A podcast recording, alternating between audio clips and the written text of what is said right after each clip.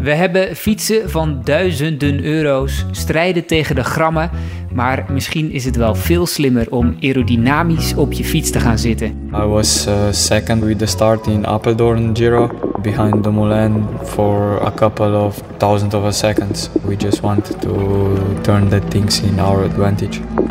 Tenth of a second is all I need.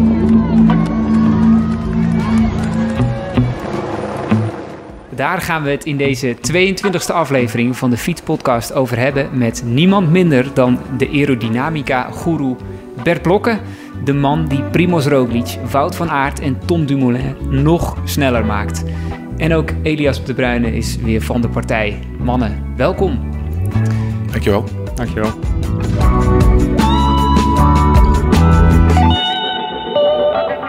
We zitten op een uh, bijzondere plek, uh, Bert. Kun je vertellen waar dat is? Ja, we zitten nu in het gebouw van de windtunnel op de TU Eindhoven. Um, in de ja, opslagruimte, die uh, het officieel is. Maar uh, ja, het is eigenlijk een soort van vergaderruimte tegelijkertijd. Dus we zitten hier samen aan tafel. tafel waar uh, soms ja, belangrijke plannen gesmeed worden voor de aerodynamica van, van topwielrenners. Of topschaatsers of top speedskiers en dat soort figuren. En, en hierachter zit natuurlijk de, de windtunnel waar de grote der aarde op dit moment uh, in hebben gezeten, toch? Ja, ja inderdaad. We hebben uh, heel wat beroemdheden al op bezoek gehad. En um, ja, wat, ik eigenlijk altijd bijzonder aangenaam vind te werken met wielrenners, is dat, um, um, dat over het algemeen dames en heren zijn zonder capsones. Dus die, die kunt daar gewoon mee, mee grappen en grollen. Um, dat is eigenlijk altijd, altijd plezierig. Er uh, wordt altijd heel veel gelachen, wordt natuurlijk ook wel hard gewerkt. Um, maar um, ja, ze, ze gedragen zich ook als mensen zoals jij en ik. Uh, dus, dus over het algemeen ook heel bescheiden. hard werken. Dus ja, dat is, dat is gewoon heel aangenaam voor wetenschappers om, om met zo'n toppers te werken. Die ja, zich ook echt laten instrueren. En, en ook uh, adviezen opvolgen en, en ook meedenken. En soms zelfs meer op de computer komen kijken. Tom Dumoulin en Mar Tony Martin zijn daar uh, uh, bijzonder gedreven in. Die komen gewoon mee resultaten analyseren on the spot. En dat is dus wel heel, heel bijzonder, maar ook wel heel leuk. Zijn ze daar ook goed in, in de analyse? Of weet jij toch nog wel wat meer? wel, ja, het is, het is, mijn taak natuurlijk om iets meer te weten. Maar, maar toch, ja, dat zijn ja, bijzonder intelligente kerels. Want ja, daar, daar rijdt toch ook heel wat intellect rond in het peloton. Uh, en, en, dat merk je ook wel. Ja, zie je die renners op bezoek komen en, en, echt meekomen interpreteren en discussiëren, maar echt in de diepte over resultaten. En, en, en ja, hier een, een 10% winst daar en zo verder. En uh, de, de, de voor- en nadelen van bepaalde posities, ja, daar leren wij zelf ook weer van. Was je altijd al uh, wielerfan? Um, nou, zou ik zeggen, niet, niet vanuit mijn opvoeding, want mijn, mijn ouders zijn eigenlijk helemaal niet sportminded, maar ja, in, in de loop van zal ik maar zeggen, mijn tienerjaren is dat er ingeslopen. Ben ik ook zelf beginnen, beginnen fietsen. Uh, zeer intensief, wat te intensief. Hè. Ook, ook een overtraining gehad van uh, hier tot in Tokio. Uh, maar ja, later is dan die, die ehm, interesse in die aerodynamica erbij gekomen. Daar werd ik eigenlijk ook wat ingerold. En op een bepaald moment ja, hebben die... Hoe, hoe dan? Hoe, hoe gaat zoiets? Hoe word je aerodynamica-goeroe? Um, ja, wel, dat is eigenlijk wel een heel bijzonder verhaal. Ik ga het proberen kort te houden. Um, op een bepaald moment was ik afgestudeerd in Leuven als uh, uh, civiel-technisch ingenieur. En ik uh, wilde graag een promotieonderzoek starten. En ik kwam langs bij, bij de hoogleraar waarbij ik dat graag wilde doen. Hij was in, bouwfysica. en hij zegt, ja, zegt hij, we hebben eigenlijk maar één onderwerp. En dat is te nemen of te laten. En dat had te maken met windstroming rond gebouwen. En, en zo ben ik daar eigenlijk ingerold. En is dat denk, want mijn expertise geworden, dus aerodynamica in en rond gebouwen. Dus aerodynamica in de stad. En toen ik in Eindhoven kwam werken, kreeg ik de vraag van Peter Hespel, dat is de, de hoogleraar in Leuven die met uh, de Koning Quickstep werkt, uh, of ik berekeningen voor hem kon maken. computerberekening van luchtstroming rond wielrenners. En dat was toen eigenlijk iets dat, dat nog niet gedaan werd. Hè. Dat werd vooral, vooral in windtunnels getest. En dus daarmee begonnen. En zo is dat eigenlijk is het project... Um, ja, altijd heeft dat altijd een vervolg gekregen. En... Op een bepaald moment uh, heeft dan de rector van deze universiteit, de TU Eindhoven, mij gevraagd of ik de eerste MOOC wilde maken van de universiteit. Hè, Massive Open Online Course. En, zonder daar al te diep bij te denken, heb ik meteen ja gezegd. Een beetje naïef natuurlijk, want ik besefte niet hoeveel werk dat wel was. En toen vroeg ik hem ook van, ja, waar moet het over gaan? En, en uh, Hans van Duin uh, heet hij, zo'n fantastische, rector, fantastische man, die zei, dat kan me eigenlijk helemaal niet schelen. Hij zegt, als je maar bij de eerste editie 10.000 studenten haalt. En ik dacht van, oei, dat wordt wel moeilijk met luchtstroming rond gebouwen. Ik ga daar de sport aan toevoegen. en dat is eigenlijk de start geweest. Uiteindelijk is die cursus goed gelopen, was dan een succes. En heeft de rector dan achteraf ook uh, de, boven de windtunnel gesteund. Ja, en toen is dat eigenlijk helemaal uh, was dat, was dat toen al wielrennen, wat, uh, wat je toen in die cursus hebt verwerkt? Ja, daar zat, dat waren eigenlijk zes hoofdstukken, zal ik maar zeggen, zes weken. Um, en één week was de 100 meter sprint en één week was echt het wielrennen. En toen ben ik voor het eerst in contact gekomen met Mathieu Heijboer. Was, uh, Koen de Haan was toen een, een ex-student van mij, die heeft hier nog gestudeerd. Ah. Um, en uh, Koen kende Mathieu en Koen kende ook Koos, Koos Moerenhout. En hij zegt, ja, ik wil even een gesprek met jou en die heren regelen. En zij kwamen toen inderdaad op bezoek. Hè. Koos was toen de coach van Rabo Liv en uh, Mathieu van Team Belkin. En zo hebben we elkaar leren kennen. En, en die samenwerking met Mathieu die is eigenlijk altijd gebleven. Toen nog op een dus dat is een jaar of zes, zeven geleden of Dat zo? was 2013, ja. ja. Acht jaar alweer. Ja, inderdaad. Ja. Time flies, hè. Ja. Time flies when you're having fun. Ja. Maar het is pas eigenlijk sinds... Uh, de officieel zijn we gestart hè, met samenwerken met Jumbo-Visma. Toen nog Lotto NL Jumbo in 2016. En pas vanaf eind 2017 heeft dat echt een hoge vlucht genomen met de windtunnel. En nu is die samenwerking eigenlijk heel intensief, ook heel aangenaam. Maar ja, nu, Mathieu en uh, uh, ikzelf zijn nu eigenlijk ja, bijna maandag, soms wekelijks in contact. En we wisselen heel veel informatie uit. We hebben daar zelf ook heel veel aan, want we krijgen ook heel veel data die we mogen gebruiken. Maar is, is dat zo erg in beweging dan, dat er eigenlijk elke, elke week wel iets te appen valt over aerodynamica? Wel, ik denk dat dat ook te maken heeft met het feit dat we gewoon heel goed contact hebben. Um, het is niet dat we de vloer plat lopen bij elkaar, of de deur plat lopen bij elkaar, maar uh, ja, er gebeurt heel veel. En dingen zijn ook heel snel in, in ja, hoe zou ik dat zeggen, in, in evolutie. Uh, en als je niet snel actie onderneemt, zijn dingen, ben je soms ook al te laat.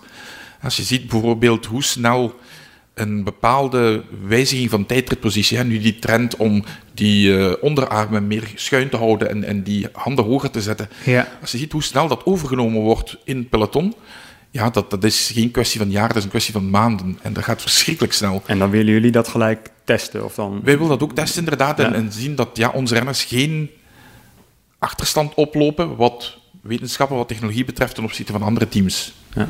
Uh, dus dat gaat soms heel snel. Ja.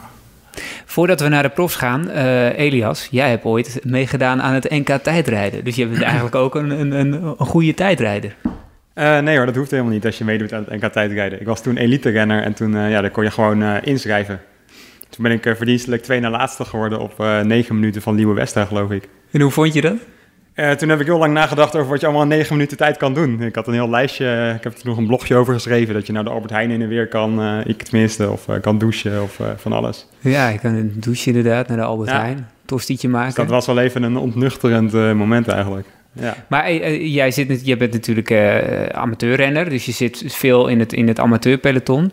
Zie je daar de invloed van uh, aerodynamica kennis? Ja, ik zie dus nu steeds meer van die... Um, ja, je hebt de, de Taco van de Hoorn van deze wereld, Jan-Willem Schip, die hebben de shifters naar binnen staan. Ja, en die zitten heel zitten op diep. een smal stuurtje en dat zie je steeds meer, ja. ja. ja. Ook bij de normale renners, de amateurs. Ja. En doe jij dat ook?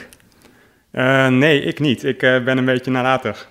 Ik zit sowieso best wel hoog van nature, dus uh, ik heb wel een beetje opgegeven dat ik... Uh, ik hoef ook geen prof meer te worden, dat kan sowieso niet. Nee, maar je Dus, wil wel koersen winnen. en als je alleen ja, vooruit misschien wel ondanks mijn houding, denk ik soms wel, wel eens. Maar dat is natuurlijk op laag niveau. Maar als je nou bijvoorbeeld, als je ergens uh, op kop rijdt, hè, je mag nu niet meer bijvoorbeeld die, die, die elleboog, die, die onderarmen op het stuur leggen. Dat mag niet meer. Terwijl dat uh, echt veel sneller is, hè? Ja, ja absoluut. Ja. De, denk jij in een, in een ontsnapping eraan dat je wel aerodynamisch moet gaan zitten? Uh, jawel, ik heb sinds die tijd geen koersen meer gereden, maar ik legde wel heel vaak gewoon, probeerde ik wel zo plat mogelijk te zitten en dan legde ik mijn, ja, mijn handen op de shifters en mijn onderarmen zeg maar horizontaal. En dan leunen net de polsen zo op het uiteinde van het stuur. Ja, ja je hebt het precies, ja. Ja, die, ja, dat neem je wel automatisch aan als je solo rijdt of zo. En wat ja. nog wel mag is met je handen op, op het midden van het stuur, Ja, toch? je handen naast de stuurpen, zo in het midden, dat uh, deed ik soms ook wel eens, maar dat zit niet zo heel lekker. Dan heb je weinig grip, dan zit je dus met je handen om het stuur heen. Ja. Ik legde wel vaak mijn onderarmen over het stuur, maar dat mag dus niet meer. Maar ik heb nog niet getest of ik dan in wedstrijden die neiging heb en dan vervolgens uh, dat niet mag doen. Weet je En- hoeveel zoiets scheelt eigenlijk? De, de, de onderarmen op het stuur leggen? Ja, we hebben dat uh, onlangs uh, getest met Thijs Sonneveld. Hè. De Thijs komt uh, ja. één keer per jaar, dat is een vaste afspraak, komt hij op bezoek. Um, de, om dit soort dingetjes eigenlijk te testen. Hè. Dingetjes die normaal gezien misschien wel soms getest worden door teams, maar nooit bekend worden gemaakt. En, um, ja, ik met, denk met dat, een pruik op zag ik hem ja, bijvoorbeeld. De, de meeste um, uiteenlopende attributen brengt hij mee. Dat is altijd heel, uh, heel leuk en dat komt dan ook op de website te staan van de krant. Als het gaat over ja, die ellebogen op het stuur, dat hangt altijd natuurlijk wel af van, van persoon tot persoon, maar dat gaat over ja, een luchtweerstandsverschil van 10 tot 15 procent soms. Ja, dus dat is echt maar heel dat is echt, echt dat, je, dat je daarmee wint. Dus dat je daarmee je wint. dat doet. ja, ja, ja, ja, ja. Ja. Maar dat is, uh, want hoe belangrijk is aerodynamica als je het hebt over de wielrenner als totaal? Hm. Stel dat je uitgaat van uh, een, um, een rit op vlakke weg ja. en je rijdt meer dan 40 km per uur, dan is 90% of meer van alle energie die jij moet leveren, gaat naar het overwinnen van de luchtweerstand. Dus die 11% of zo, die dat scheelt, dat is dus dat, is, dat is ook bijna 11% Iets in minder, het totaal. Maar, ja, ja, Iets minder, maar... En dus het is wel zo dat van het moment dat er een heel lichte helling ontstaat, en dat hoeft bij 40 km per uur maar iets te zijn van 1,5% in helling, dan neemt de zwaartekracht het over als belangrijkste factor. Dus wat men soms zegt, gravity is a bitch, dat, dat telt ook in het wielrennen. Ja. Dat gaat zeer snel. Desalniettemin, dan kan zwaartekracht bijvoorbeeld 60% van uh, um, je, je um, energie uh, op, uh, opnemen of vragen. Ja, ja. Maar ja, luchtweerstand kan nog altijd 30 of 35 procent zijn. Dus Ja, zelfs, zelfs bergop is, is aerodynamica van belang. Ja, zelfs hè, bij, tenminste als je dan een, een eh, topsnelheid doet hè, van een toprenner, zelfs bij de beklimming bijvoorbeeld van Alpe d'Huez, die Ja. recordbeklimming van Marco Pantani hebben we ooit eh, helemaal doorgerekend.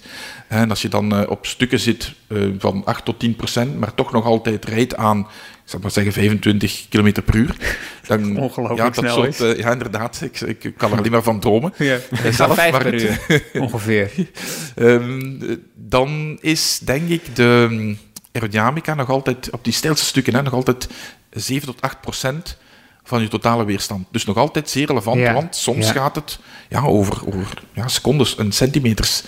En, en dan is het echt... eh, ja, En, en bergop die- zie je renners eh, rechtop zitten, handjes op het midden van het stuur, eh, shirtje los. Aerodynamica wordt eigenlijk dan niet meer belangrijk gevonden. Nee, bij sommigen niet. Maar je ziet ook wel dat ehm, anderen ehm, daar wel mee bezig zijn en daar waarschijnlijk ook wel op hebben getraind. Bijvoorbeeld hè, er, Chris Froome in, in, zijn, eh, in zijn betere jaren, en, en dat waren nogal jaren, hè, dus dat hij eh, eh, Ronde van Frankrijk eh, meermaals heeft gewonnen.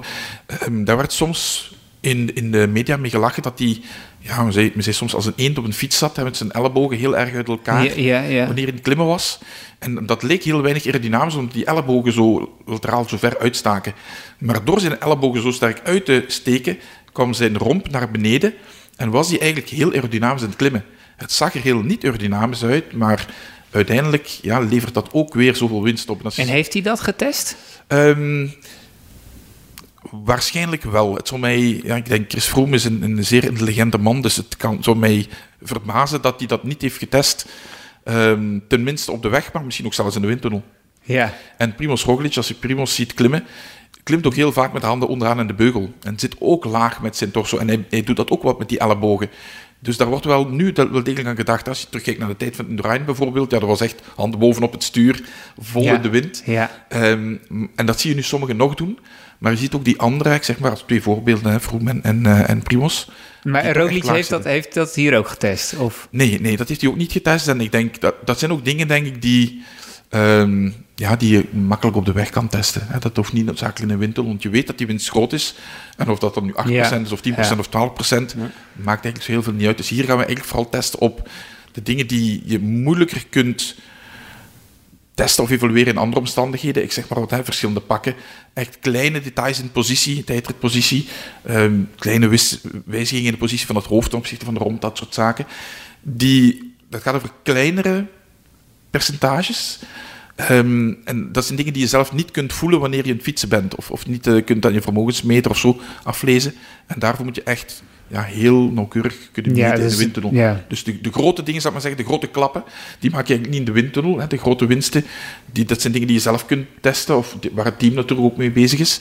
Maar dan echt het verder verfijnen, hè, de, de, de bits en Dus pieces. het gaat hier echt om de, om de snelste helm, de snelste wielen, de snelste, Ja. het snelste Ja. stuurtje, Precies. dat soort dingen. Ja. Bij welke, bij welke snelheden bergop eh, speelt de, de luchtweerstand eigenlijk geen rol dan meer? Is er een punt ergens dat het gewoon Ja, niet meer relevant is? Voor, voor een amateurfietser die met 10 km per uur op de West op fiets, is het dan nog een... Ja. Ja. dan is het misschien sowieso al niet zo belangrijk. dan om, wordt eh, het een heel, dan wordt het een heel klein percentage. Ja. Hè, Het wordt nooit nul, Nee. maar die, ja, de luchtweerstand is eigenlijk eh, evenredig met de snelheid in het kwadraat. Ja. Dus naarmate die snelheid lager wordt, gaat dat belang van die aerodynamica heel snel teruglopen. Eh, en, en ja, aangezien hè, zelfs al als een toprenner bij wijze van spreken bij 1 tot 2 procent helling, dat dan de zwaartekracht eigenlijk al de belangrijkste wordt, ja, dan gaat dat naarmate dat je trager rijdt, gaat dat nog veel meer het geval zijn. Ja. Maar en, en, wa- want dat, eh, dat werd nu vooral veel afgevraagd tijdens de Olympische Spelen. Bijvoorbeeld bij hardlopers, dan zie je al die shirts een beetje wapperen. Ja. Eh, dan denk je toch ook, doe even een strak shirt aan, want dat, dat is toch makkelijk winnen. Ja, is ook zo. Ik, dus ik heb daar ook eh, de afgelopen dagen een hele discussie op Twitter eh, over zien eh, voorbij komen. Ja. Inclusief Thijs Zonneveld die mij gisteren vroeg van Bert, gaan we dat testen de volgende keer in de windtunnel? Ik Ja, dat kan. Maar Maar ja, dat is eigenlijk dat is zo'n test die je niet eens in de windtunnel hoeft te doen, toch? In principe niet, nee. Ja, je als kunt kijken, het is leuk om te kijken hoeveel het scheelt. Juist, ja. Maar je weet toch nu al dat een los shirt langzamer is dan een... Ja, dat, dat zou je denken. Hè. En, en toch, zelfs van, van professionals, ehm, die bedoel ik, hè, die bezig zijn met 100 meter sprint, bij professionals leeft toch nog, bij veel professionals, de gedachte van aerodynamica is niet belangrijk bij ons, want we lopen niet snel genoeg. Ik bedoel, hè, je loopt niet aan 50 km per uur, bij van spreken. ja. Ehm, de tijd is te kort, bijvoorbeeld van een 100 meter sprint. Maar ja, het gaat dan ook over heel kleine verschillen. Ja, en eigenlijk is het gewoon het, het, het wetenschappelijk correcte antwoord is... Ja, zeker, die aerodynamica is daar ook belangrijk. Nogmaals, aerodynamica, ja, luchtweerstand is evenredig met snelheid tot kwadraat. Dus naarmate je sneller gaat, wordt aerodynamica belangrijker. Formule 1 natuurlijk, nog belangrijker. Eh, speerwerpen, voor die speer is het ook heel belangrijk. Maar ehm, in wandelen, ja, snel wandelen, dan zou ik niet meteen mijn, geld in aerodynamica investeren. Maar die 100 meter sprint, ja zeker. Hè, als je bijvoorbeeld ook ziet wat, eh, dat de, echte, de meeste records gelopen worden, toch altijd bij een zachte rugwind. Als je kijkt naar de, de, de top 10 bij de, de dames en de heren, ehm, ja, dat geeft ook al aan dat die aerodynamica belangrijk is. En dat, Zegt dat dan iets over de sport? Dat die nog een, een eh, wat, wat, wat eh, later, eh, ja, dat die die ontwikkeling nog moeten maken die in het wielrennen al een tijdje aan de gang is? Dat het wat conservatiever is in dat opzicht nog? Ja, misschien wel. Misschien wel. Ik ben niet zo, zo ehm, ingevoerd in, het, in, het, in de atletiek als in, in het wielrennen, maar je ziet wel dat er dingen gebeuren die eigenlijk te gek voor woorden zijn. Eh, bijvoorbeeld, ehm, eh, ik ga daar binnenkort ook een blog over publiceren. Eh, er zal waarschijnlijk nooit meer een vrouw zijn op deze planeet die ehm, nummer 1 van de wereld kan worden. En dat heeft te maken met het feit dat destijds, toen ehm, de wijle Florence Griffith-Joyner, toen die haar onvoorstelbare wereldrecord heeft gelopen, dat die windmeter, die eigenlijk had moeten aangeven van dit is een onreglementaire rugwind en dit record kan niet gevalideerd worden, dat die gewoon niet werkte. Ja. En, en de wetenschap is nagenoeg iedereen erover eens dat het niet anders kon, dat dat, dat ding niet werkte. Want in het stadion ernaast met 5 meter per seconde rugwind, dat is nogal wat. Ehm, maar toch heeft de Internationale Atletiek Federatie, die World Athletics, dat nooit willen aanpassen. Daar is ook En sprake dat, dat gaat over de 100 meter. Daar gaat het over de, ja, daar gaat het over de 100 meter sprint. Ja. Ja. En zij heeft dus een, een, in een, ehm, zelfs niet in de finale, zelfs in de halve finale, maar in een kwartfinale heeft ze dat record gelopen. hè, wanneer een topatlete helemaal niet daar uit- uiterste best doet, dan Nee. hoeft dat niet te doen. Zeker niet En- zo'n goeie. Ja, en, en dan ja, 1049.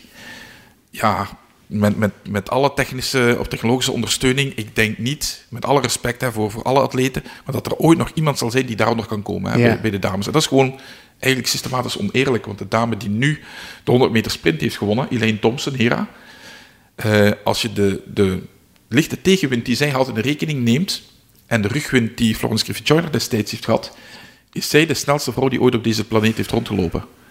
De dame die nu heeft gewonnen. Ja. Maar ze zal die erkenning waarschijnlijk nooit krijgen. En, en dat is eigenlijk gewoon...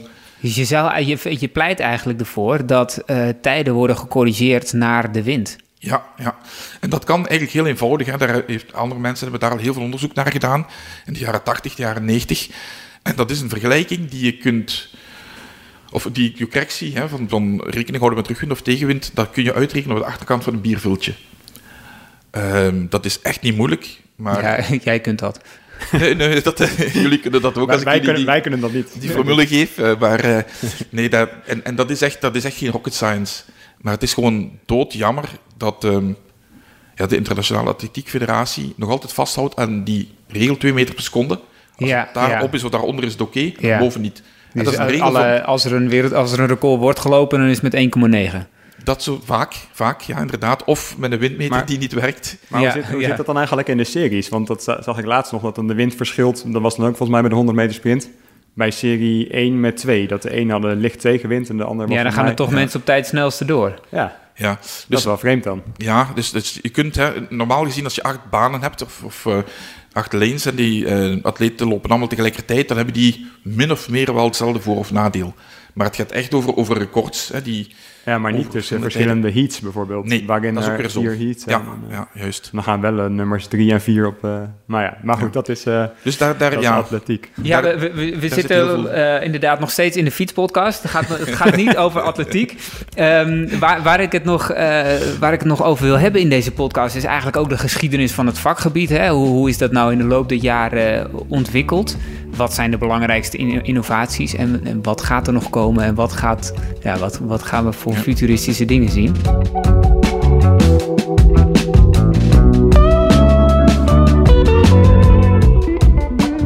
Eerst even eh, het werk hier in de windtunnel. Eh, Hoe gaat dat precies in zijn werk? Eh, er komt een renner hier ehm, eh, en wat gebeurt er dan? ja, ik denk eigenlijk gebeurt er al iets vooraf. Dus ehm, er wordt vaak gedacht, en dat is een verkeerde gedachte, dat, dat men in de windtunnel een renner goed op de fiets zet. Hè, maar dat gebeurt eigenlijk vooraf. Er is ook heel veel aerodynamische kennis aanwezig in de wielerteams. Waar ehm, ja, wij als aerodynamica-experts, wetenschappelijke aerodynamica-experts, eigenlijk nauwelijks in tussenkomen. Dus een renner wordt wel goed op de fiets gezet. Er zijn heel wat renners bij heel wat teams die nooit in de windtunnel hebben gezeten, of nog nooit in de windtunnel hebben gezeten, maar die zitten toch al vrij aardig op die fiets. Ja. Ehm, dus zo komt de renner naar hier, in eigenlijk al een vrij, op het algemeen een vrij goede positie. Ehm, en dan plaats je die renner hier in de windtunnel, om dat eigenlijk nog iets verder te optimaliseren, om nog wat, wat bij te schaven. En dat gaat dan soms over een paar procenten eh, winst die je dan nog kan boeken. Maar soms ook over 0 procent. En soms zit een renner al zo goed op de fiets dat je daar nauwelijks... Er zijn echt renners die hier komen en dan is het gewoon, ja sorry, maar eh, je gaat, dat kan niet sneller. Ehm, dat is al gebeurd, ja. ja dat is al Wie, gebeurd. wie was dat? Kun je dat Ehm, vertellen? Ik denk dat de, de laatste sessie met Jos van Emden, ehm, dat, we daar, Oh, ja? dat we daar geen winst meer hebben, mee hebben geboekt. Nu moet ik wel zeggen dat Jos in het verleden al een aantal keer is langsgekomen. Hè. Dus maar, maar het is wel zo dat hij nu op de Cervelo-fiets eh, en met zijn houding die hij al had, dat hij zo goed zat. Dus hij had hier met zijn Cervelo, was hij nog niet in een windtunnel getest. Ja, want, eh, want dat, was, eh, dat is vrij recent natuurlijk, dat ze op die fietsen rijden. Klopt. Eh, en toch zat hij al optimaal op die fiets. Ja, tenminste voor alle houdingen die we hebben getest. Hè, want je kunt eigenlijk bijna onbeperkt variëren. Hè, want want Ja. ja. je hoofd is, is een, een niet echt losstaand el- element, maar toch wel iets met heel veel vrijheidsgraden. En je kunt dat in heel veel mogelijke manieren draaien ten opzichte van je romp. Eh, dus je kunt ja, op een bepaald moment zeggen, oké, we gaan een halve dag testen of we testen een dag. Maar op het einde van die dag wordt ook gezegd van, oké, dit was het voor voor nu. Maar ja, dit, zijn de- dit soort ervaren renners, die weten natuurlijk ook... want je, ze moeten ook nog kracht kunnen leveren ja, op die tuurlijk, fiets. tuurlijk, dus die, ja. die weten ook precies... eh, Zeker. ik kan wel aerodynamischer gaan zitten, maar daar kom ik niet meer vooruit. Ja, dat is ook zo. Hè. Dus na- nadat de renner dan hier is geweest en we hebben een nieuwe positie, bijvoorbeeld hè, van Primos hebben we de positie samen met Mathieu en zijn team aangepast, eh van Wout van Aert ook. En dan is hun taak, oké, je tapt natuurlijk hier al in de windtunnel, maar ja, dat is nog wat anders dan echt op de weg hè, lang gaan rijden. En dan moeten zij gaan testen of die positie ook echt wel houdbaar is.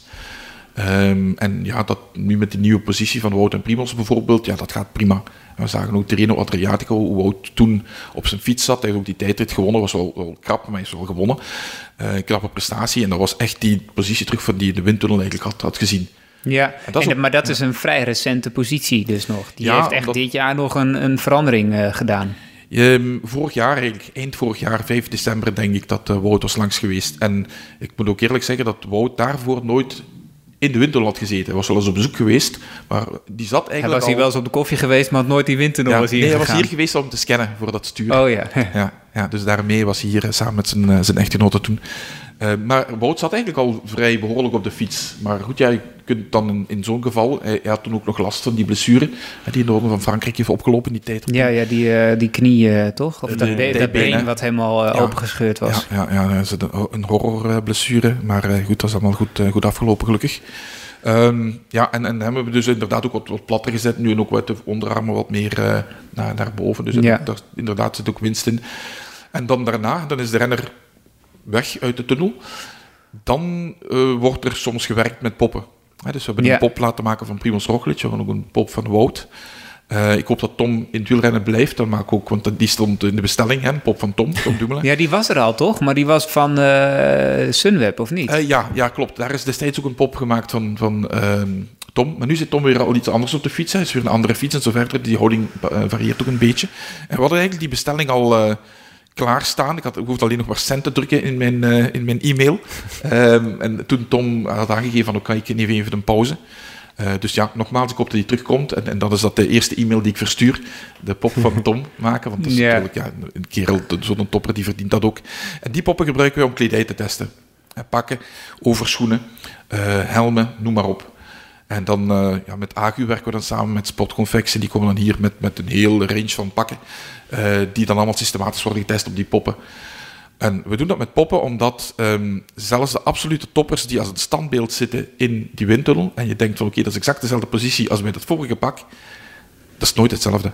En niemand kan, nadat hij een ander pak heeft aangetrokken, op exact dezelfde positie zitten. En soms is het verschil dat je meet in positie belangrijker dan het verschil tussen de pakken. Mhm. En op een Ja. bepaald moment eh, heb ik gezegd, ook hier tegen het team, ik zeg, kom, we gaan hiermee stoppen, want dit is, dit is onzin. Eh, we gaan poppen laten maken die exact star op die fiets zitten, altijd op exact dezelfde positie, op een nauwkeurigheid van minder dan een millimeter, zodat we zeker zijn dat als we verschil meten in de, door pakken of helmen, dat we weten dat dat komt door dat pak en door Ja. die helm en niet door iemand die iets wat bewogen heeft. Dus dat is dan de benchmark, gewoon je standaard Ja. eh, waar je alles op Ja, meet. ja, klopt. Krijg- je vaak, of komt het wel eens voor dat de renners gewoon een houding niet aankunnen? Want ik zit zelf dan hoog op mijn fiets, maar ik kan eh, prima lager zitten en dan kan ik nog wel trappen. Alleen dan Ja. ga ik niet meer eh, zo hard als dat ik in een minder aerodynamische positie zit. Zijn er ook renners die daar dan vervolgens problemen mee hebben en dan zeggen, ja, dit is een mooie houding, maar het werkt niet voor mij? Hebben we nog niet zo vaak meegemaakt, maar ik denk dat dat ook ehm, toe te schrijven is aan ehm, ja, de, de, de kennis en ervaring al van de renners en ook van het team. Eh, van de begeleiders die erbij komen, Mathieu en zijn, team, die eigenlijk ook al wel weten van oké, ja, dit gaat deze persoon niet comfortabel of niet goed vinden, of hier gaat die dat optimale vermogen niet ingeleverd eh, kunnen worden. Dus dat wordt wel heel intensief, hè, want dan loopt hier soms, eh, hier soms 8, 9, 10 mensen rond. En dat wordt wel heel intensief dan gewerkt op die dag. En, en ja, dan gaat men ook altijd met, een- met een heel pakket kennis en ook weer nieuwe vragen naar huis.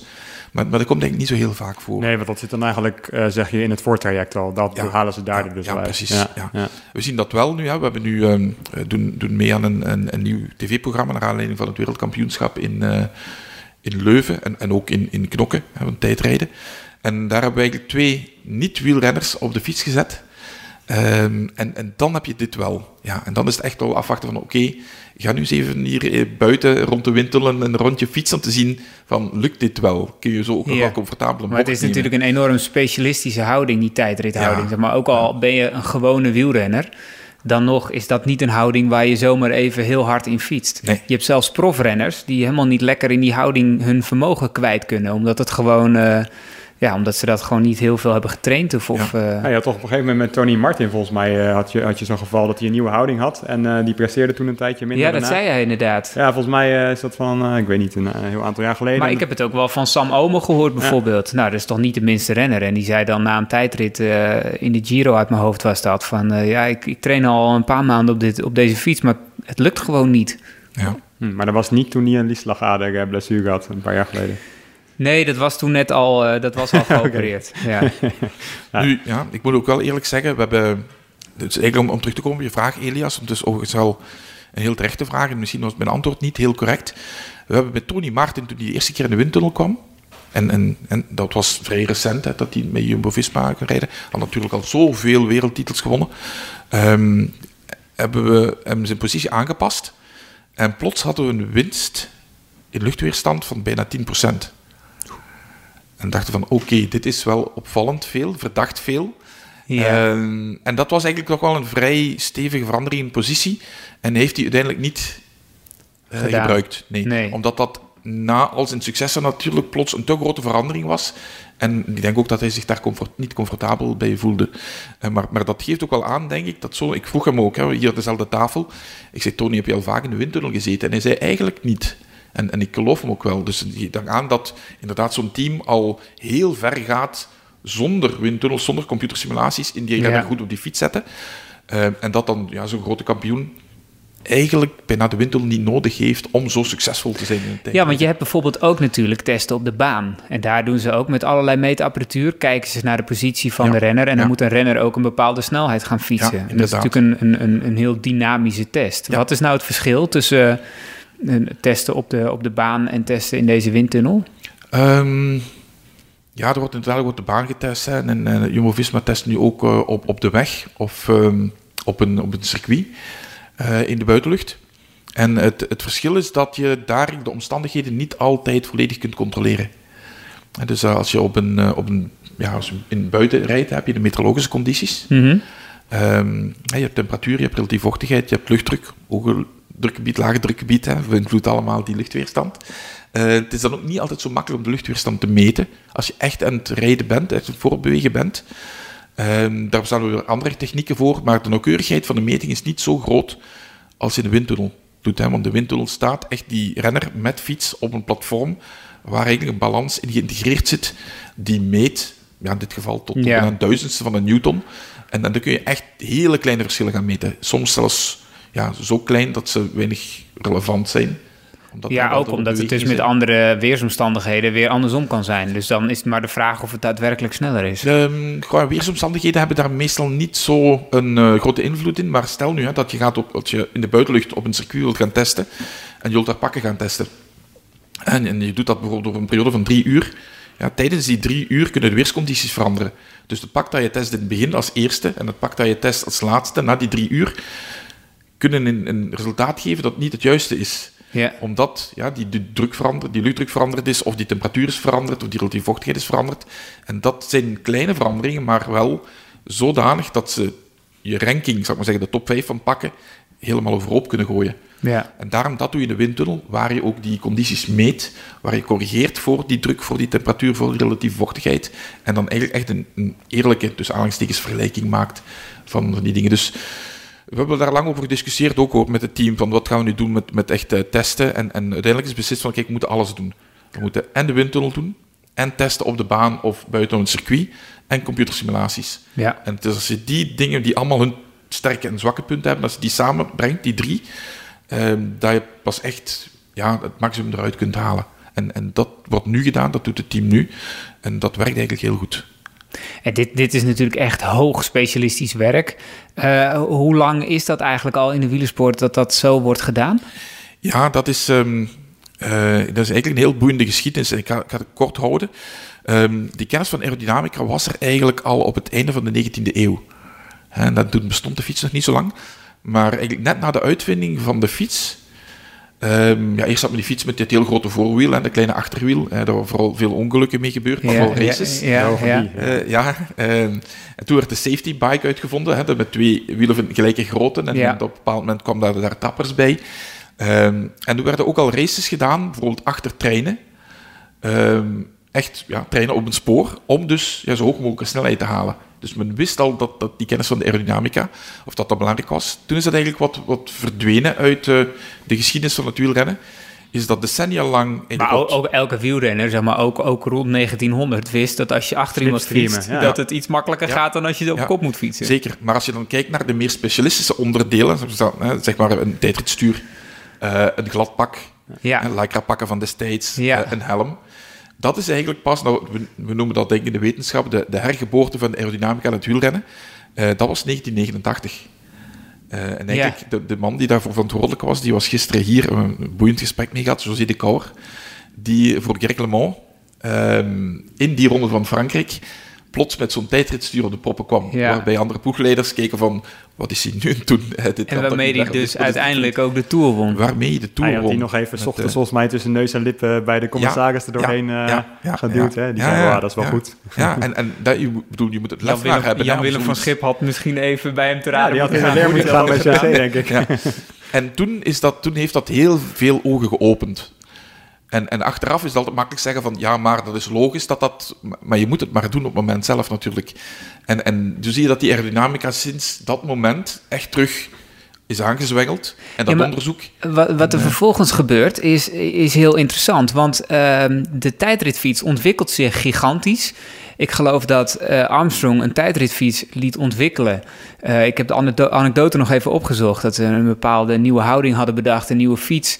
250.000 euro in geïnvesteerd. En hij heeft er een half uur op gefietst. En hij kon er niet op trappen. En hij heeft hem weer tegen de grond gegooid. Hoppa, volgende. Ja. Uiteindelijk was het verhaal... er is een miljoen euro in de ontwikkeling van zijn tijdritfiets gestoken. En dan zie je zijn wegfiets en dan denk je...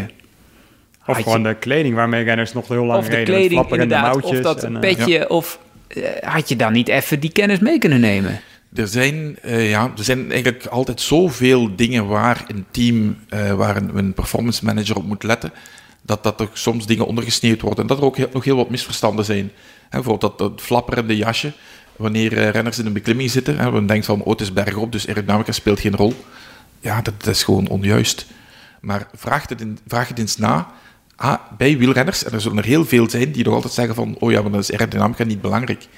Hè, We hebben nu uiteindelijk een publicatie eh, eh, uitgebracht waarin staat dat dat wel belangrijk is, maar goed, niet iedereen leest die dingen. Nee, Eh, dus niet in het peloton dat nee, iedereen nee, dat... eh, ik denk maar- niet dat er... En mensen is toch best wel heel vreemd dat ze voor een tijdrit wel snapten dat aerodynamica heel belangrijk was, maar in een koersreis soms ook solo op kop. Ja. En dat dan renners toch nog, ja, dat is toch eigenlijk gezond verstand dat er zo'n flapperende mouwtjes en rechtop zitten, dat het allemaal niet handig is. En Jan-Willem van Schip zei een tijdje geleden nog van ja, als wielrenner moet je een aantal dingen overwinnen. De- we zijn een eeuw lang met eh, schaven aan grammen bezig geweest, zeg Mhm. maar. En eh, de wind, zeg maar, verslaan of zo goed mogelijk ja, buigen, dat, eh, dat, dat, dat is pas van heel recent. Maar dat vond hij eigenlijk wel vreemd. Hij zei, ja, dat is net zo belangrijk als gewicht. Maar. Ja, het is wel, wel opmerkelijk, toch? Dat het dan op de weg, zeg maar in, in ritten in lijn, dat dat eigenlijk... Ja. Terwijl de kennis er dus wel was. Hoe is Ja, dat dan dat is te waar. verklaren? Maar je ziet dat, ja, maar het- ik denk dat het deels te verklaren is door het feit dat in die tijdrit word je er eigenlijk keihard op afgerekend. Met, met je tijd. Het is directer, ja. ja het is directer. hè. Je kunt bij wijze van spreken echt met je hoofd tegen Ja. de muur lopen. Eh, figuurlijk. En, en dat zie je in een, in een wegrit minder. In een wegrit komt dat minder tot uiting. Ja, als je ziet bijvoorbeeld, we hebben een aantal sprints gehad dit jaar. Wout van Aert eh, versus Pitcock. Of eh Mathieu van der Poel versus Wout van Aert vorig jaar. Het is sprints die, die op centimeters, soms millimeters bijna worden beslist. Ehm, ja, als je dan die hele race terug zou analyseren, dan zijn daar natuurlijk wel momenten geweest waarin die aerodynamica doorslaggevend had kunnen zijn, of is geweest. Maar ook veel andere dingen nog. Hè, strategie, beslissingen.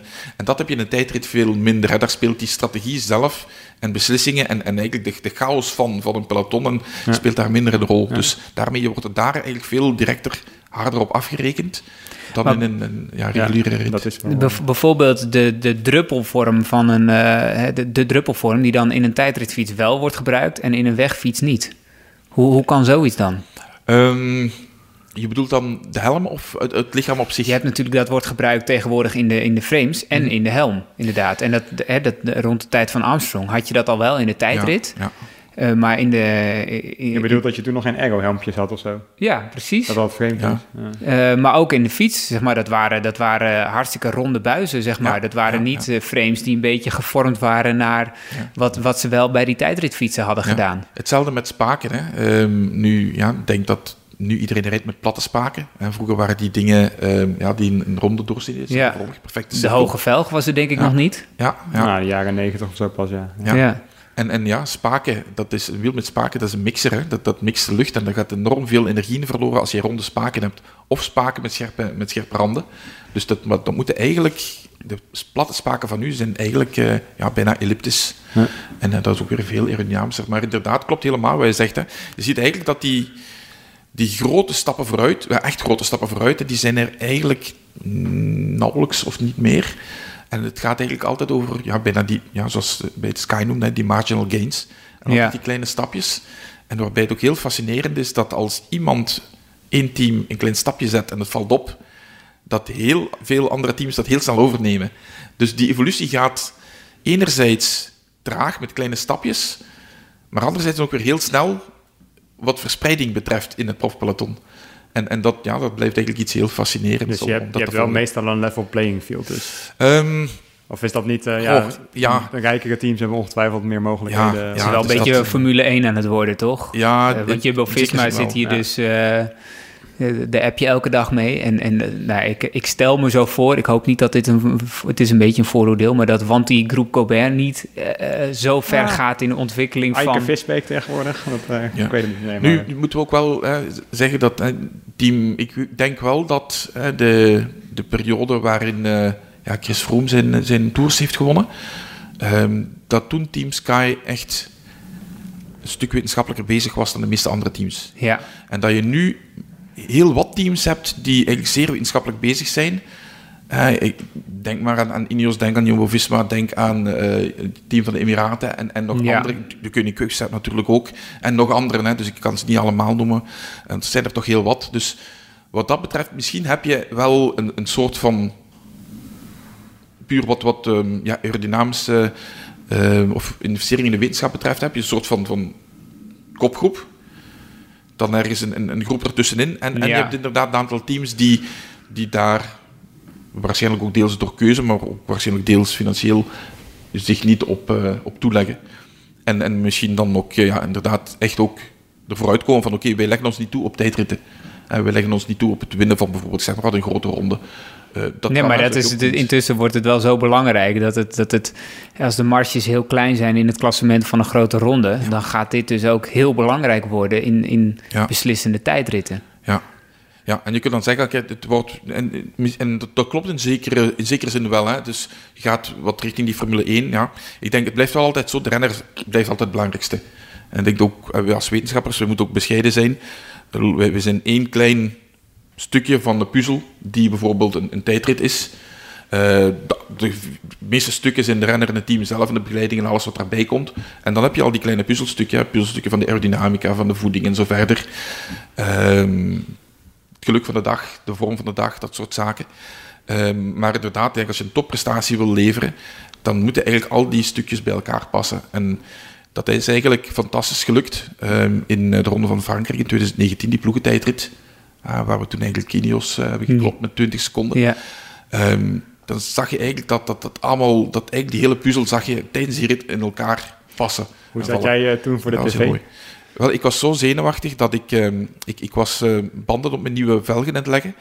En ik was zo zenuwachtig dat ik ze terug heb eraf gehaald en terug erop gelegd en terug eraf gehaald totdat die tijd ja. gedaan was. Ja, dus dat was, ja, was zo'n fantastisch moment. Wel even weg van de wereld.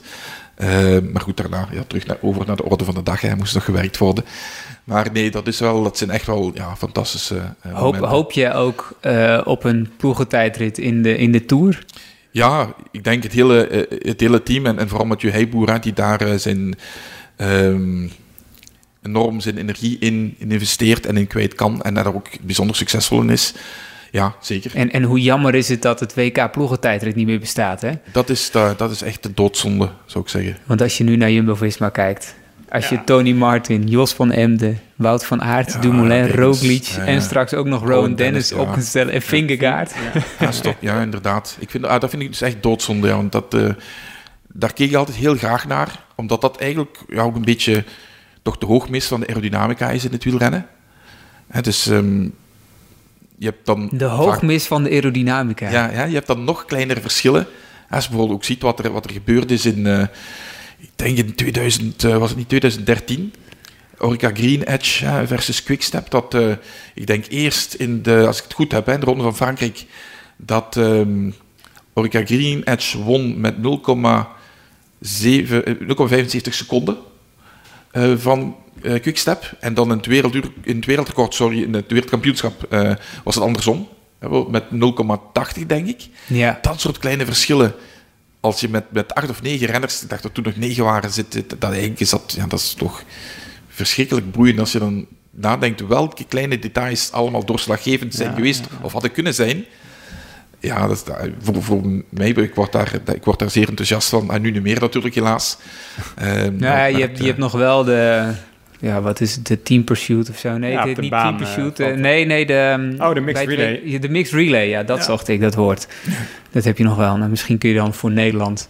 Ben je dan voor Nederland of voor België eigenlijk? Ehm, wel, ik moet zeggen dat ehm, ehm, sinds ik hier ben begin te werken, dat eigenlijk mijn, mijn tweede vaderland of moederland is geworden. En dat is, het is wel leuk om zo naar wedstrijden te kijken, Olympische Spelen, want dat is dubbele vreugde. Of Ja. soms, soms zelfs meer, want Nederland had meer medailles dan België.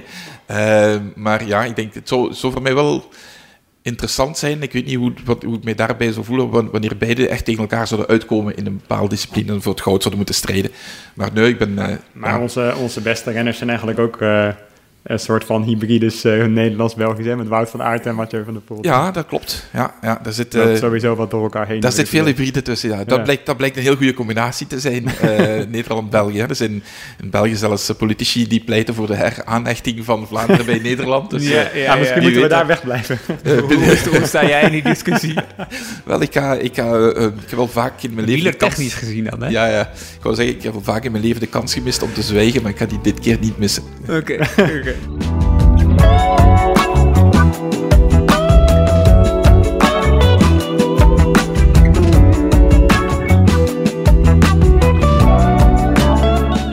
Je nou zelf ook wel eens stiekem in de windtunnel om je eigen positie te optimaliseren? Ja, ik, ik vrees dat eh, mijn, mijn eh, 25 jaar geleden en 25 kilogram geleden zou dat misschien wel had dat hebben kunnen opleveren. maar eh, tegenwoordig denk ik dat eh, lichaamsgewicht mijn grootste hinderpaal is.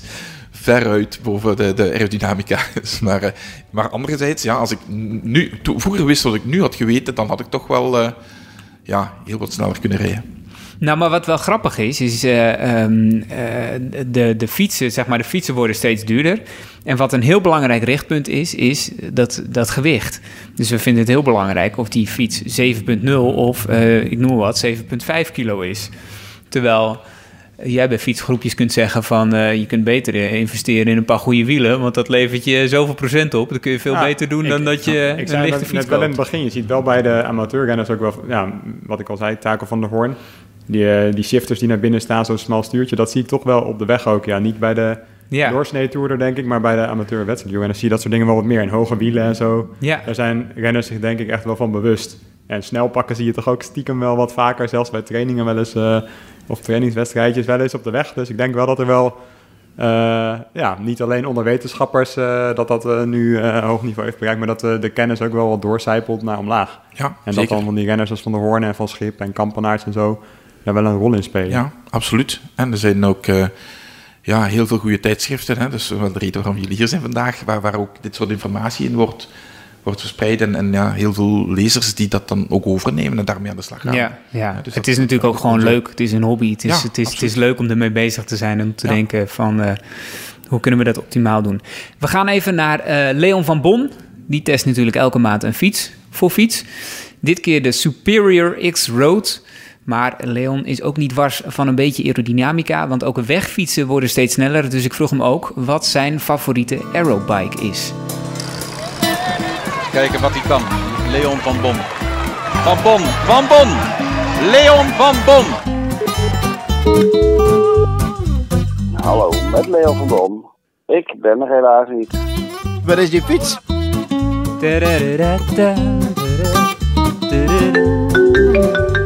Hey, Hey, goedemorgen. Ben je op vakantie? ja, ja, ja. Ja, een beetje werken nog, maar wel op vakantie, ja. Lekker. hey, je hebt eh, de Superior X Road. eh, nee, wacht even, eerst. Ehm, eh, de, je, je kijkt ook naar de Spelen, of niet? Ja, met een schuin oog, zeg maar. Niet, niet echt heel aandachtig. Niet alles, niet alles gezien. Nee, maar ik dacht... Nou ja, je zit in Italië, dus dan krijg ik ook alleen Italiaanse sport te zien, zeg maar. eh, je hebt dan ook die, die fiets van de Britten gezien, toch? Ja, ja, ja, zeker. Wat vind je daarvan? Het is wel een bijzondere fiets natuurlijk. En ja, als het echt beter is, dat moet moet natuurlijk afwachten. Die fiets is nou al, ik denk al twee jaar eh, bekend dat het dat gaat worden. En ik zie geen één ander land met een soort gelijke fiets. Wat voor mij ook wel een beetje betekent dat de voordelen niet gigantisch zijn. Want anders, eh, ja, die anderen hebben daar natuurlijk ook naar gekeken. Eh, dan naar de Superior X Road. Die heb je getest. Eh, Ja. wat, wat was dat voor fiets? Ja, ik ken dat merk een klein beetje, omdat mijn broertje dat verkoopt in, in zijn winkel. Ja. Maar ja, dit is, ehm, het was best een interessante fiets. Het is er wel eentje wat, eh, eh, wat er zeg maar een beetje tussen hangt. Tussen een, een echte racefiets en een eh, gravelbike. Maar dat is op zich natuurlijk geen probleem. Ik zou het dan ook echt als een, een, een sportieve, sportieve fiets zien. Niet echt als een racer racer. Nee, maar dus een, eigenlijk eh, misschien best wel geschikt voor een grote doelgroep. Want als ik, als ik naar mezelf kijk, ik ben geen racer. Ik, Ja. ik zou gravel misschien ook wel leuk vinden. Eh, Ja, daar nee, is hij ja, ook zeker. geschikt voor, toch? Zeker. Ja, dus dan Ja. heb je alles in één. En voor een Luttele, wat was ja, het? nee, het, het, Het is 2500? natuurlijk, je zit, je zit aan de ene kant, ehm, zit je eh, net niet aan de racekant. En bij gravel leef je ook eigenlijk zeg maar een beetje in, omdat je niet eh, de, de super brede gravelbanden erop kan, eh, kan gooien. Dus daar leef je ook wat in. Maar dat is op zich niet, eh, ja, dat zijn de extremen die ook veel minder mensen doen. Dus je, je hebt er echt wel veel aan zo'n fiets eh, waar je leuke dingen mee kan doen. Het is op zich een grappige ontwikkeling natuurlijk, omdat we eerst van één fiets, iedereen had gewoon één fiets en misschien een mountainbike of een, of een crossfiets in het ergste geval. En nu, eh, toen werden het eh, eh, allemaal verschillende fietsen van endurance en gravel en aerobike en, en, en lichte fiets. En nu wordt alles weer in elkaar geduwd en we krijgen weer minder verschillende fietsen. Dus dat is op zich wel een aparte trend natuurlijk. Hey, en, en Ja. nog even terug naar die aerodynamica. Want je hebt natuurlijk ook steeds snellere wegfietsen. Eh, in jouw tijd was het eigenlijk nog niet echt zo, hè? Dat, dat, een, dat, een, ehm, dat eigenlijk de kennis van de tijdritfiets, die er al wel een beetje was, eh, of, of al heel erg was, eh, doorgezet werd naar de wegfiets. Ja, het belang daarvan werd ook, eh, was gewoon niet zo, was daar gewoon niet zo, mensen waren er niet zo van op de hoogte of, of keken er niet zo naar dat het ook zoveel van belang zou zijn, zeg maar, om eh, op de weg dat ook te doen. Of de, ja, het klinkt, het klinkt misschien heel dom, omdat het, dat het vrij logisch is. Maar ja dat, ja, dat moet zich toch ontwikkelen op een, ge- op een gegeven moment. En dat gebeurt dan. En dat, eh, ja. Maar als, je, als jij nou Dat in een ontsnapping zat, ging je dan ook je, je armen naar binnen doen? Je hoofd naar Eh, beneden? nee, dat soort dingen, dat, eh, nee, dat werd niet echt eh, handen onderin en handen bovenop. Dat was ongeveer de, de, de, schakel die je maakte. En die, en die aerobikes van nu, wat... eh, eh, Maar nee, ik moet wel zeggen, we hebben wel de, de Spinergy stuurtjes hebben we wel gehad. wat was dat? Daarmee eh, een soort opzet, tijdrit opzetstuurtje voor je gewone fiets. En dat Oh, heeft dat één beugeltje. seizoen, ja, En dat, dat heeft één meer. seizoen mogen duren. Ja, omdat er toen in de Tour heel veel valpartijen waren wa- die echt kwamen door, door, eh, eh, door helikopters die te laag vlogen. Maar dat, dat stuurtje kreeg de schuld en werd eh, verboden daarmee. Maar dat, eh, ja, dus daar was wel wat mee bezig. Waren we wel wat mee bezig, dus er gebeurde wel iets mee, maar bij lange na niet zo hoe dat, hoe dat nu is. En volgende maand, wat test je dan? Guillaume, als ik het goed uitspreek, Willem, Jan Willem van Nicolaas eh, zijn fietsen. Dus een eh titaniumfiets. Oh, wat, ik, ik ken het niet, moet ik heel eerlijk zeggen. Nou, hij is een, is een, eh, een klein Nederlands merk. Eh, hij woont zelf nu op Mallorca. Eh, die eh, ja, hoogstaand titaniumfietsen bouwen. Dus dat is, was een interessante, interessante fiets. Nou, leuk. Ik ben benieuwd. Helemaal goed. hey, dank voor je tijd. Hoi hoi. Hoi, hoi.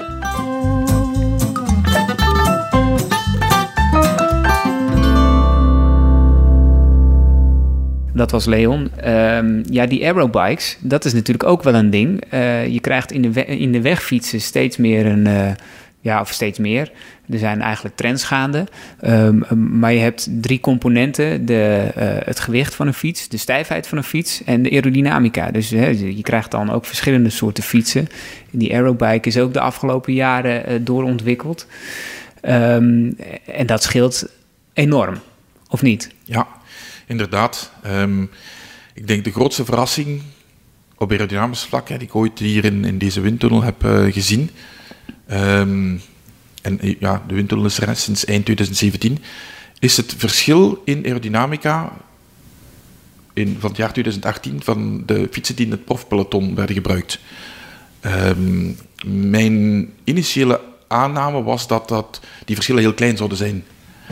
En het is ook wel zo dat de verschillen tussen topfietsen heel klein zijn. Maar als je kijkt naar de beste fiets en de minst goede fiets, wat puur de aerodynamica betreft, ja. Uh, dat verschil was 25%. Zo. Ja, het is echt gigantisch. Ja. Nu is het wel zo natuurlijk hè, dat als je de renner op de fiets zet, want dat is de fiets alleen die we toen hebben gemeten, is de renner op de fiets, dan is de fiets iets van een 25 tot 30 procent van de totale weerstand. De rest is de renner zelf. Ja. Um, en, en zoals eerder gezegd, aerodynamica is maar één van de weerstanden. Dus als je dat dan gaat vertalen naar, naar ja, watts bijvoorbeeld, in een, uh, laten we zeggen, een, een, tijdrit zoals we die op uh, de Olympische Spelen hebben gezien, uh, dan gaat dat aan een snelheid van iets van een, van een 50 km per uur, dan gaat dat over um, ongeveer 35 watt. Ja, maar, maar dat, en dat, is, dat is, dat is gigantisch. Ja, wat ja, is het gemiddelde veel, wattage van de, van de beste? Um, Iets van, uh... van... Ja, van de, auto, op de fiets, dat, dat geeft een vertekend beeld eigenlijk. Hè, omdat je, en, en in de winter eigenlijk ook omdat je dan ja. een artificiële snelheid daarop kleeft. Maar, maar toch, ja, dat, dat gaat over inderdaad een zeer, zeer substantieel... Maar het is, het, het, het, het is iets van uh, 6% of zo, 7%, 8%. Ja, soms wel meer, ja, inderdaad, afhankelijk van... Uh, ja. Dus het is uh, ongelooflijk. En, en dat was dus puur, puur materiaal, de Dat fiets. is puur de fiets, ja. ja puur de fiets. Maar uh, ja, inderdaad, dan echt gekeken naar de, de beste en de minst goede. Hè. Dus die, die kloof is groot, maar ja, er zijn heel veel fietsen die heel dicht bij elkaar zitten en heel dicht bij die top zitten. Hetzelfde heb ik gewerkt met wheelsets. En, um, Mathieu Heijboer had ons gevraagd om heel veel wheelsets te testen voor uh, de Tour nu en voor de uh, Olympische Spelen. En we hebben er, ik denk, 18 getest. Um, Ook die uh, befaamde wielen van Ineos? Um, die zat erbij, ja. ja? Die zat erbij. Het staat hier overigens beneden in de winter. Zo'n, een van die, die, die golven... Die staan er ook? Golfde, ja, ja, die staat hier beneden, zo'n wiel. Oeh. Mathieu had dat, had dat besteld. Um, en, en waren die de snelste inderdaad? Um, die kwamen niet als snelste eruit. Wel dicht bij de snelste, maar wat je wel hebt met dat wiel is dat dat uh, goed presteerde in zijwind.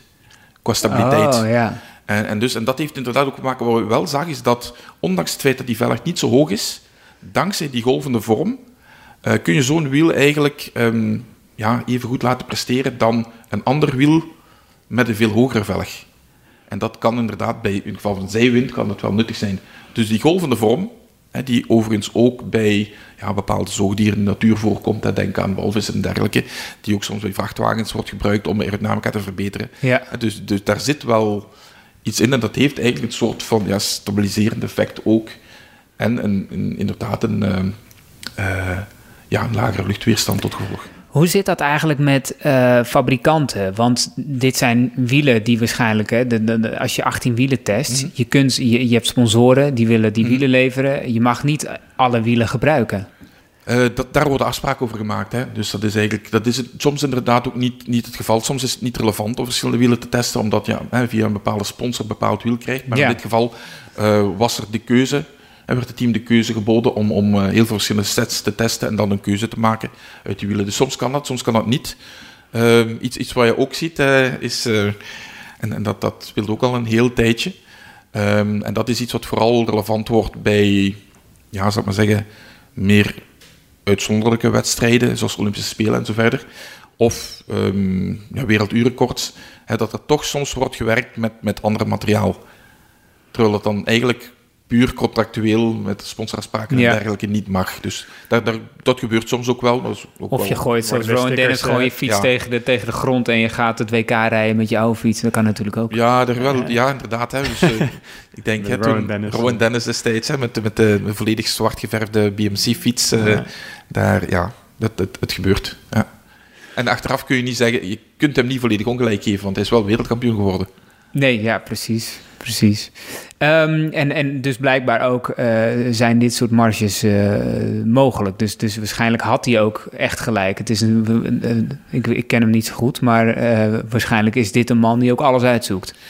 Um, ja, ik denk dat ik van een zeer intelligente kerel. En die is er ook, ook echt gedreven mee bezig. En wat ook wel, denk ik, had meeges heeft meegespeeld, is dat hij ja, goede ervaring had met die fiets. En die psychologie is ook nog altijd ja. belangrijk. Hè? En hij ja. kwam natuurlijk uit dat team.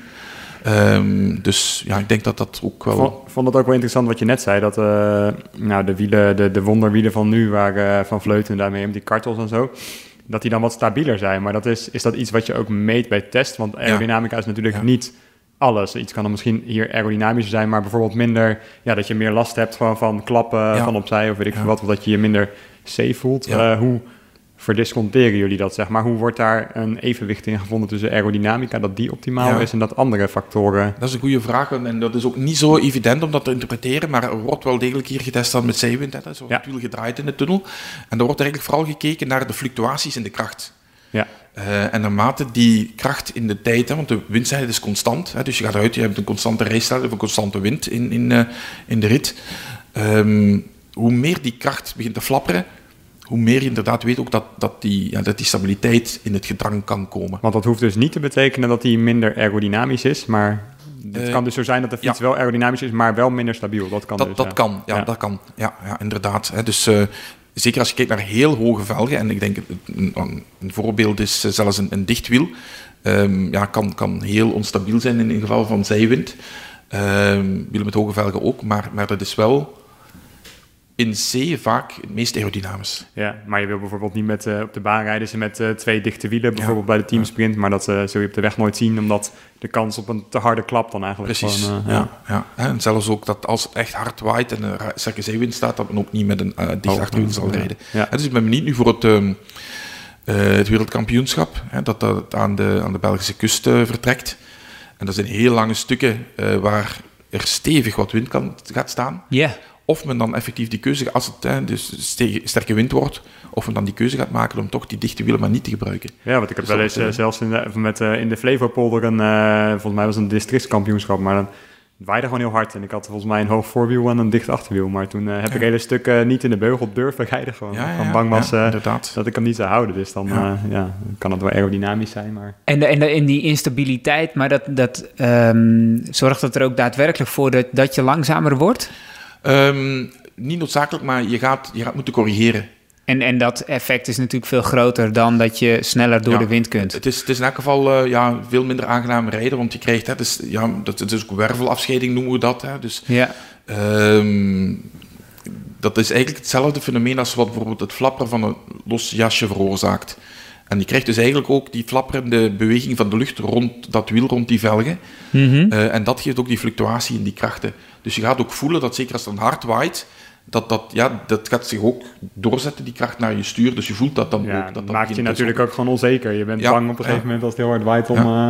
Ja, dus ook wat je krijgt als je met, met, met een, een, een, fiets naar beneden rijdt, een helling af en je gaat in de richting van dus 80, 90 km per uur, en dan begint je die fiets ook te trillen. En dat is ook niet het meest aangename. Het, kan, het, is, het wordt een heel interessant WK, want het is van de kust naar Brugge. Hè? Mm -hmm. Dus het, is, het kan of keihard wind mee zijn of keihard wind tegen. Of volle bak op de kant. Het gaat, ja, ja, ja, het zal um, ofwel inderdaad hè, een, deel mee en een deel tegen zijn, maar het kan inderdaad ook zijn dat het vooral zeewind wordt. En dat is, dat is ja, zeer vervelend rijden, en zeker een tijdrit. Ja. Zeker met, met hoge velgen of dichte wielen.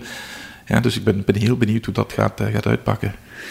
Um, de, hoe, hoe, kijk je eigenlijk want, uh, naar het baanwielrennen nu? Want ik heb altijd het idee dat het, het baanwielrennen ook een beetje de benchmark zet voor de aerodynamica. We hebben nu een paar, je ziet altijd weer een paar nieuwe dingen. Bijvoorbeeld die voorvork van uh, Groot-Brittannië, mm. die overigens naar verluid gejat is van een uh, Nederlands bedrijf. Van Q-Cycling volgens mij. Ja, ja, die hebben een. En het idee daarvan is dat die voorvork heel breed is. Hè? Dus dat zijn ja. twee ja. brede spijlen, noem je dat zo. waar dan het idee is dat de wind daar doorheen gaat en dat dat sneller is dan als je een mm. smallere voorvork hebt. Ja, dat is, dat is dan, dan het idee, of in elk geval de manier waarop men het dan uh, communiceert. Maar uh, ja, of dat dan ook echt zo is, soms wel, soms niet. En het is ook heel moeilijk, en dat maakt het werk eigenlijk ook dit werk boeiend? Het is vaak heel moeilijk om intuïtief ehm, een echte geldige uitspraak daarover te kunnen doen. In de zin van, ja, dit is zeker veel beter en dat gaat misschien zoveel procent winst opleveren. En dat, je moet het eigenlijk vaak gewoon echt gaan meten of gaan berekenen. Ja. En soms worden beslissingen genomen in, in vormgeving van een fiets die lijken een aerodynamisch effect te hebben, maar dan, dan, dat dat uiteindelijk toch wel heel erg tegenvalt. En andersom soms ook. Hè, dat je denkt dan aan dingen, ehm, details, dan denk je van ja, dat zal geen, geen verschil maken. En uiteindelijk als je het gaat meten, is dat dan toch weer significant.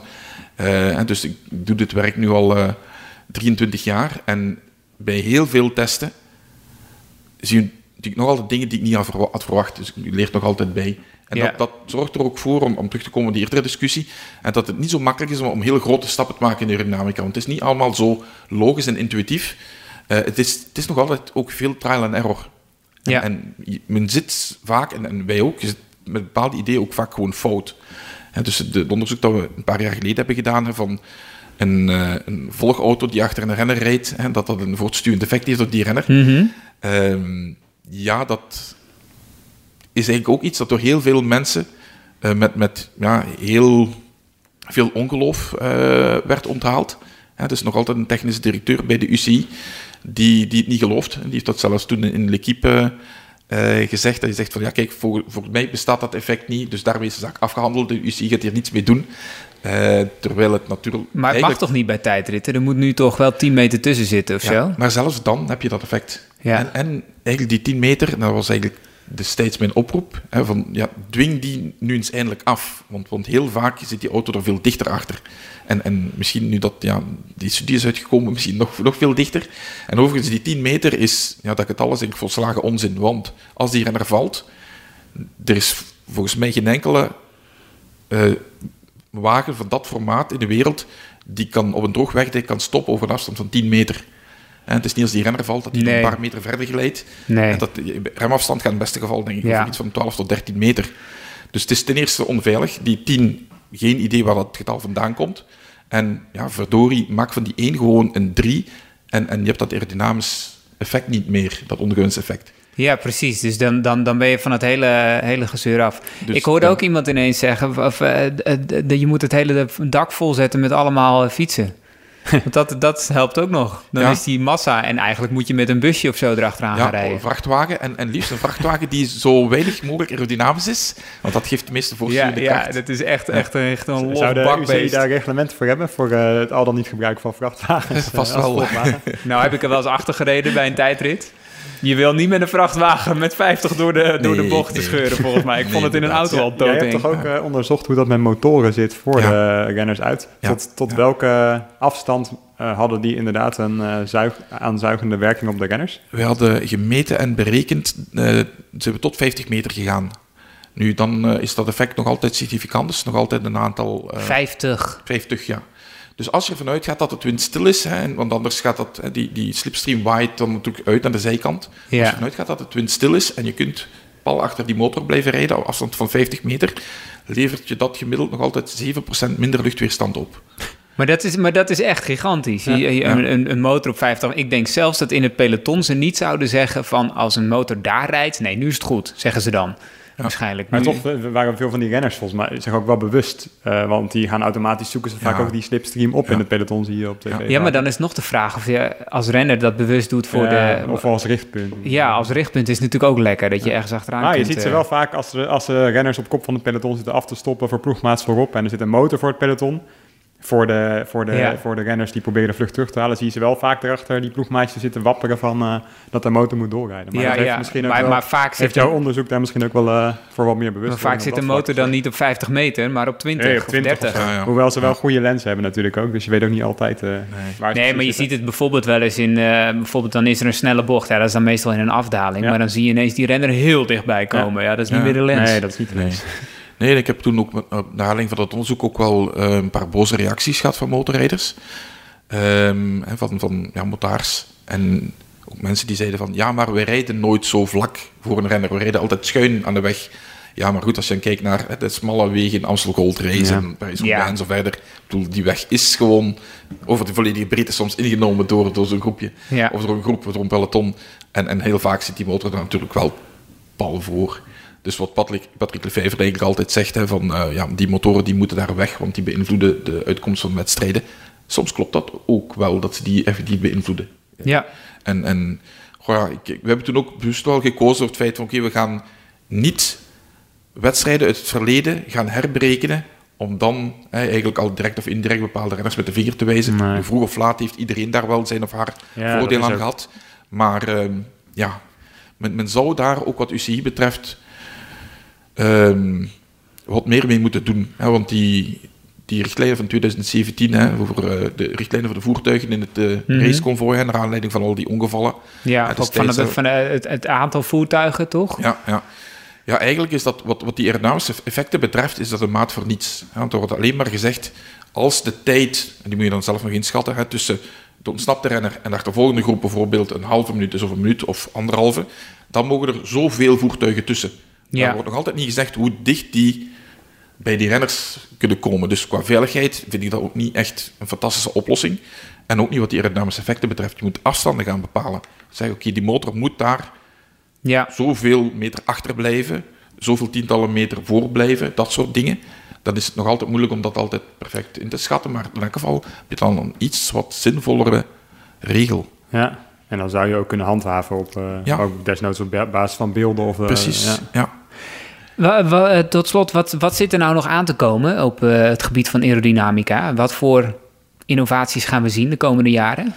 Ehm, ik denk eentje die er zeker gaat aankomen is op maat gemaakte helmen. Want je hebt, eh, daar hebben we het nog niet echt over gehad, maar je hebt het op maat gemaakte stuur. Ja, ja. Dus, dus een renner gaat in de houding liggen en dan, dan wordt een stuurtje perfect op zijn onderarmen afgesneden.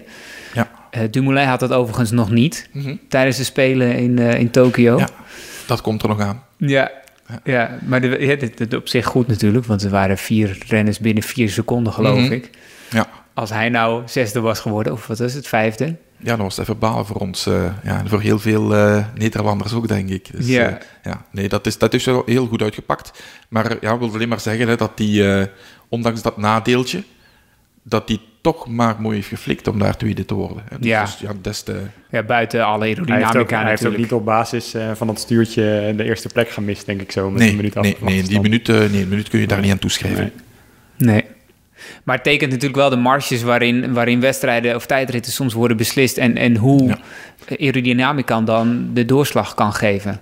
Ja. En dat komt er dus ook aan voor helmen. Voor helmen verwacht ik dat wel, ja, omdat ehm, dat, dat het hoofd hè, blijft een groot obstakel. Hè, dat is ook een van de eerste dingen die bij wijze van spreken de wind ziet. hè. Als hij daarop invalt en dan zit er een helm op, wordt dat nog groter.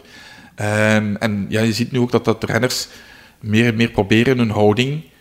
En, en Tom Dumoulin doet dat ook al, al wel langer en andere tijdrijders ook, om, om dat hoofd eigenlijk op te laten gaan in de contouren van het torso dat erachter zit. Ja, En ja, die helm moet dan eigenlijk ook mooi aerodynamisch, hè, wat de stroomlijnen betreft, aansluiten op de bovenrug.